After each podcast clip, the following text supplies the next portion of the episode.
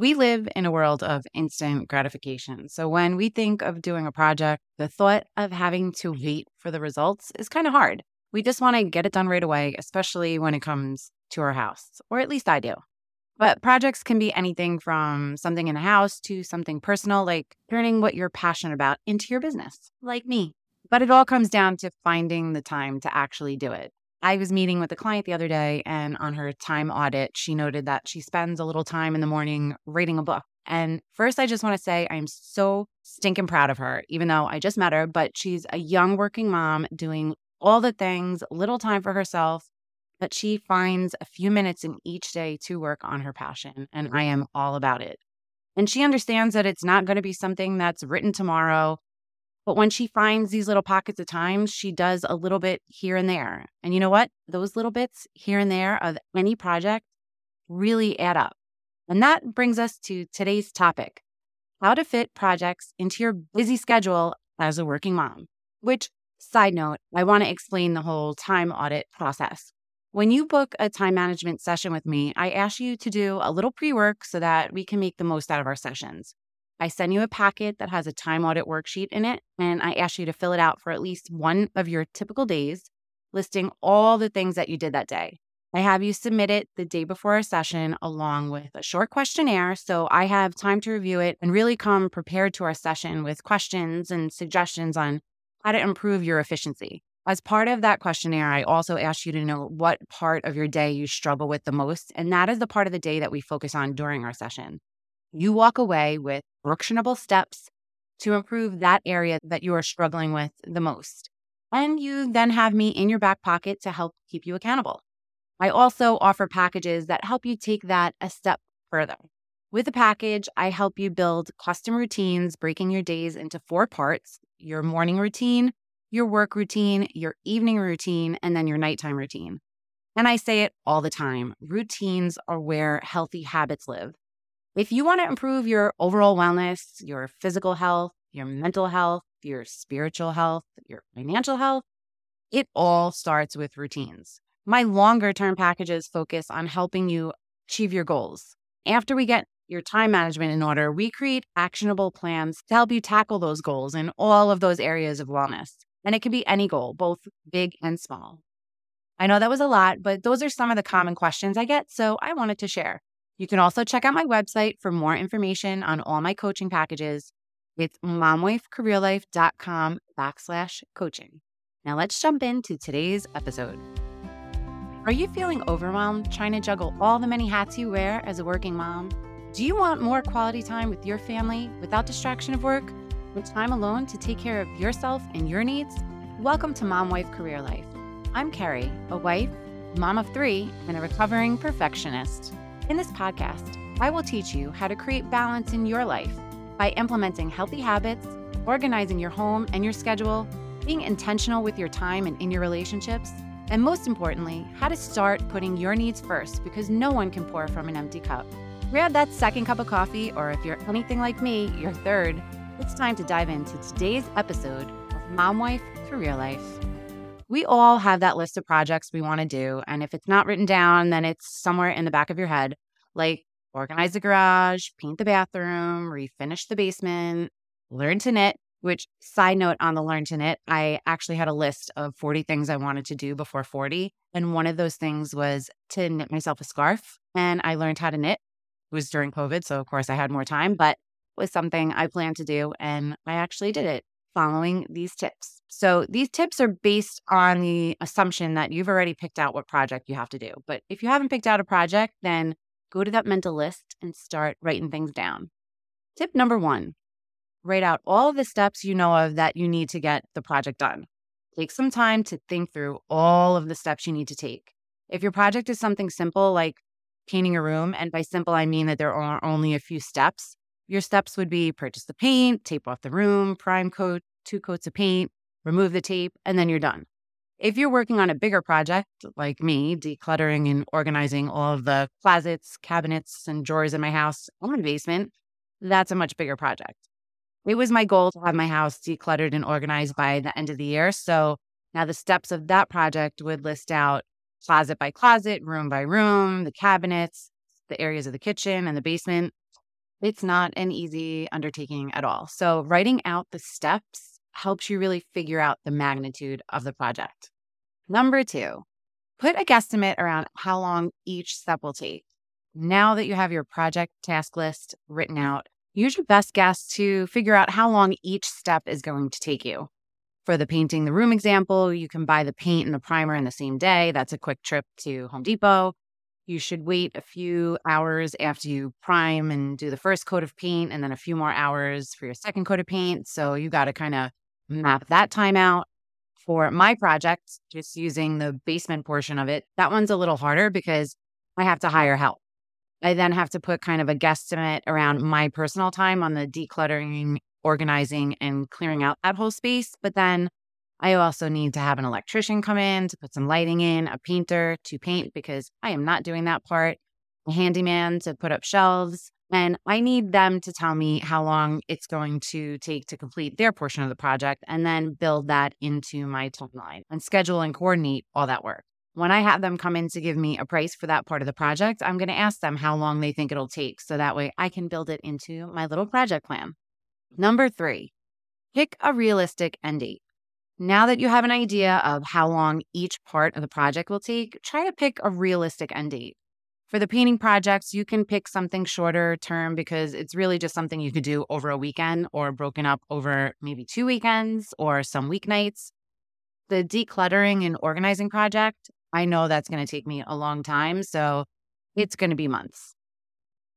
Number four, block time each week for project time you need to make sure you're allocating some portion of your day or your week to work on your project. So, as you're planning your week, you should block in time for project time.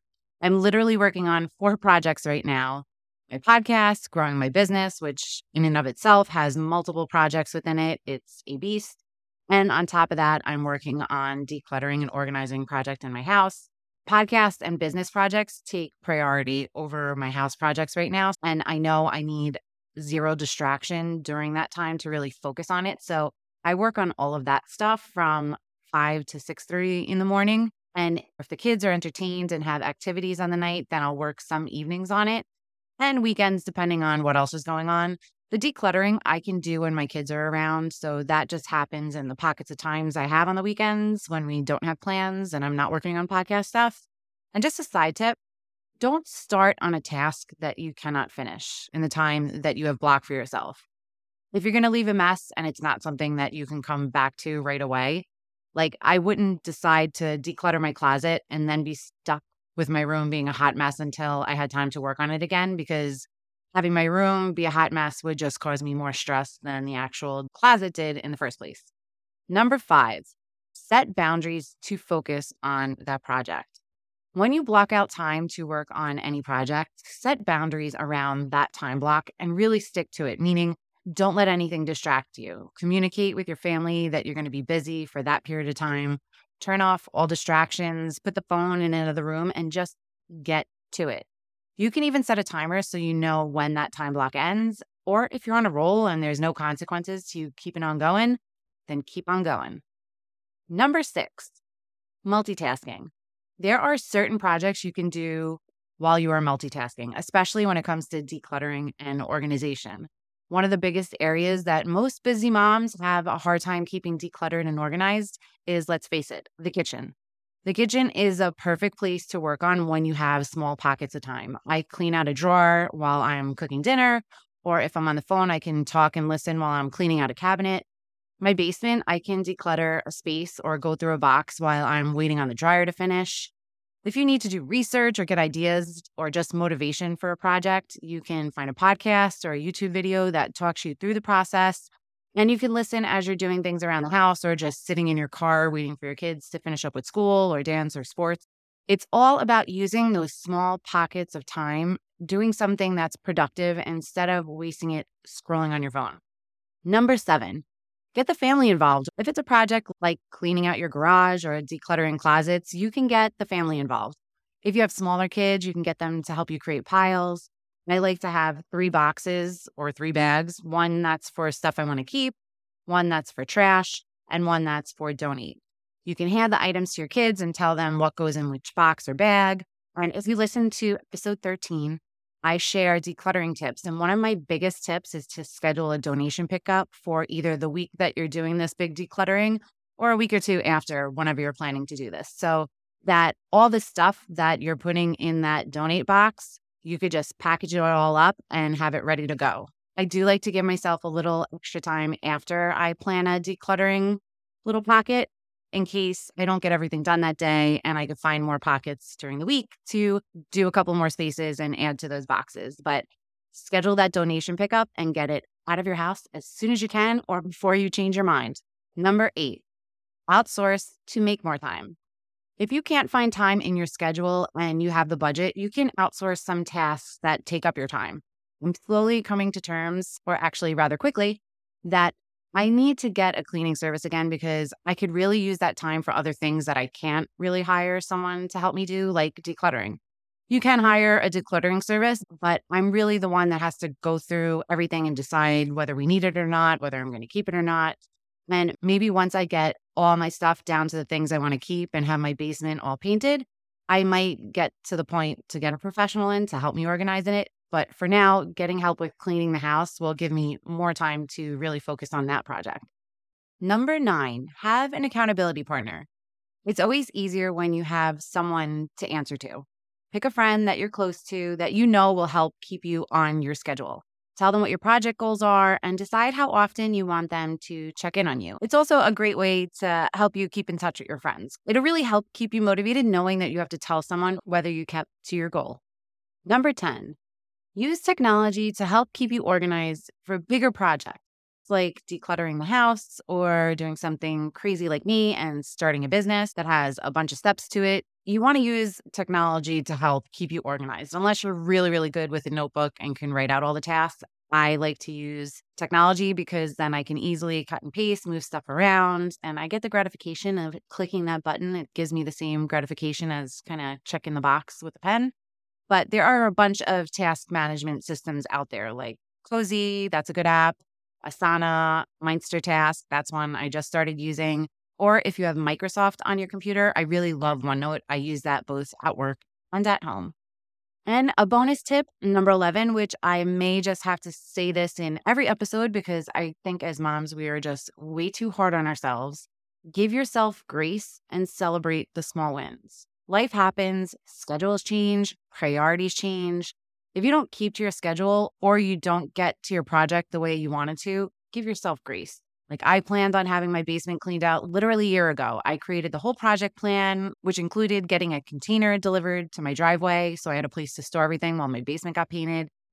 And then I decided to start a podcast. And somehow I naively thought that I could get it all done and quickly realized that I couldn't take courses, keep up with the podcast, do all the other things that I was doing, and get my basement done at the same time. So I gave myself grace, and a year later, my basement isn't done, but I didn't give up on it. I still use those pockets of time to clean up a space here and there, and it will get done eventually. So, those are my tips on how to fit projects into your busy schedule as a working mom. To recap, number one, Write all of the steps you know of that need to be done in the project. Writing out the steps helps you really figure out the magnitude of what you're dealing with. Number two, put a guesstimate around how long each step will take you. This helps you get a rough idea of how much time the entire project will take. Number three, pick a realistic end date. Make sure you buffer in some extra time at the end for all of those monkey wrenches life is going to throw at you because it will. Number four, Block time each week for project time. Getting up a little extra early really helps. Number five, set up boundaries to focus on that project. Communicate to your family that it's do not disturb mommy time. Eliminate all the distractions like your phone and just get to it. Number six, get the family involved. Find tasks that your little ones can do, like help you pack a box for donations. Number seven, multitask. Use those pockets of time when the kids are napping, in between meetings, while you're waiting for that pot to boil, to do something towards your project. Those pockets of time really add up. Number eight, have an accountability partner. Pick a friend to help keep you accountable and motivated. Number nine, celebrate the small wins. Celebrate with your favorite self care item. Spa pedicures are my favorite. Number 10, Use technology. Use a task management system to help you keep track of bigger projects. Number 11, give yourself grace. If you don't hit a target date and things don't go the way you want them to, take a deep breath and give yourself grace. You're still further along than you were when you started. If you have any good tips that you would like to share, I would love to hear them. Head on over to our free Facebook group, Mom Wife Career Life, and tell me all about it. Sending you so much love and light until next time on Mom Wife Career Life with Kerri Pat. Before you go, if you found this podcast helpful, I would be so grateful if you would take a minute, go on over to iTunes, and leave me a review.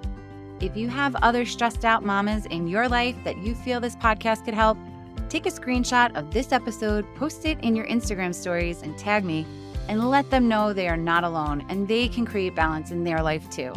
If there is a topic you would like me to cover or you just want to connect, DM me on Instagram at mom.wife.career.life or join our new Facebook community.